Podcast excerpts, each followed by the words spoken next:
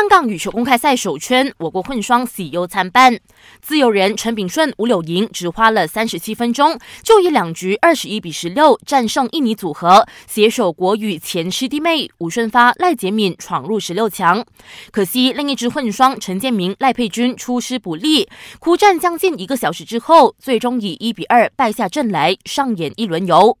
刚在中国福州羽球公开赛夺得今年第十冠的日本世界第一桃田贤斗宣布退赛，直接把男单十六强的门票送给印度名将斯里坎。A T P 伦敦年终总决赛来到第二场小组赛较量，无缘开门红的瑞士天王费德勒以七比六、六比三力压第一次入围总决赛的意大利人贝雷蒂尼，赢得赛会首胜。今晚十点，轮到西班牙天王纳达尔与俄罗斯人梅德维杰夫上场，记得留守 Astro 频道八三三的赛事直播。已经年满三十八岁的费天王说，频繁的飞行让他感到疲惫，而且他其中一个孩子的身体状况不太好，因此想要退役了。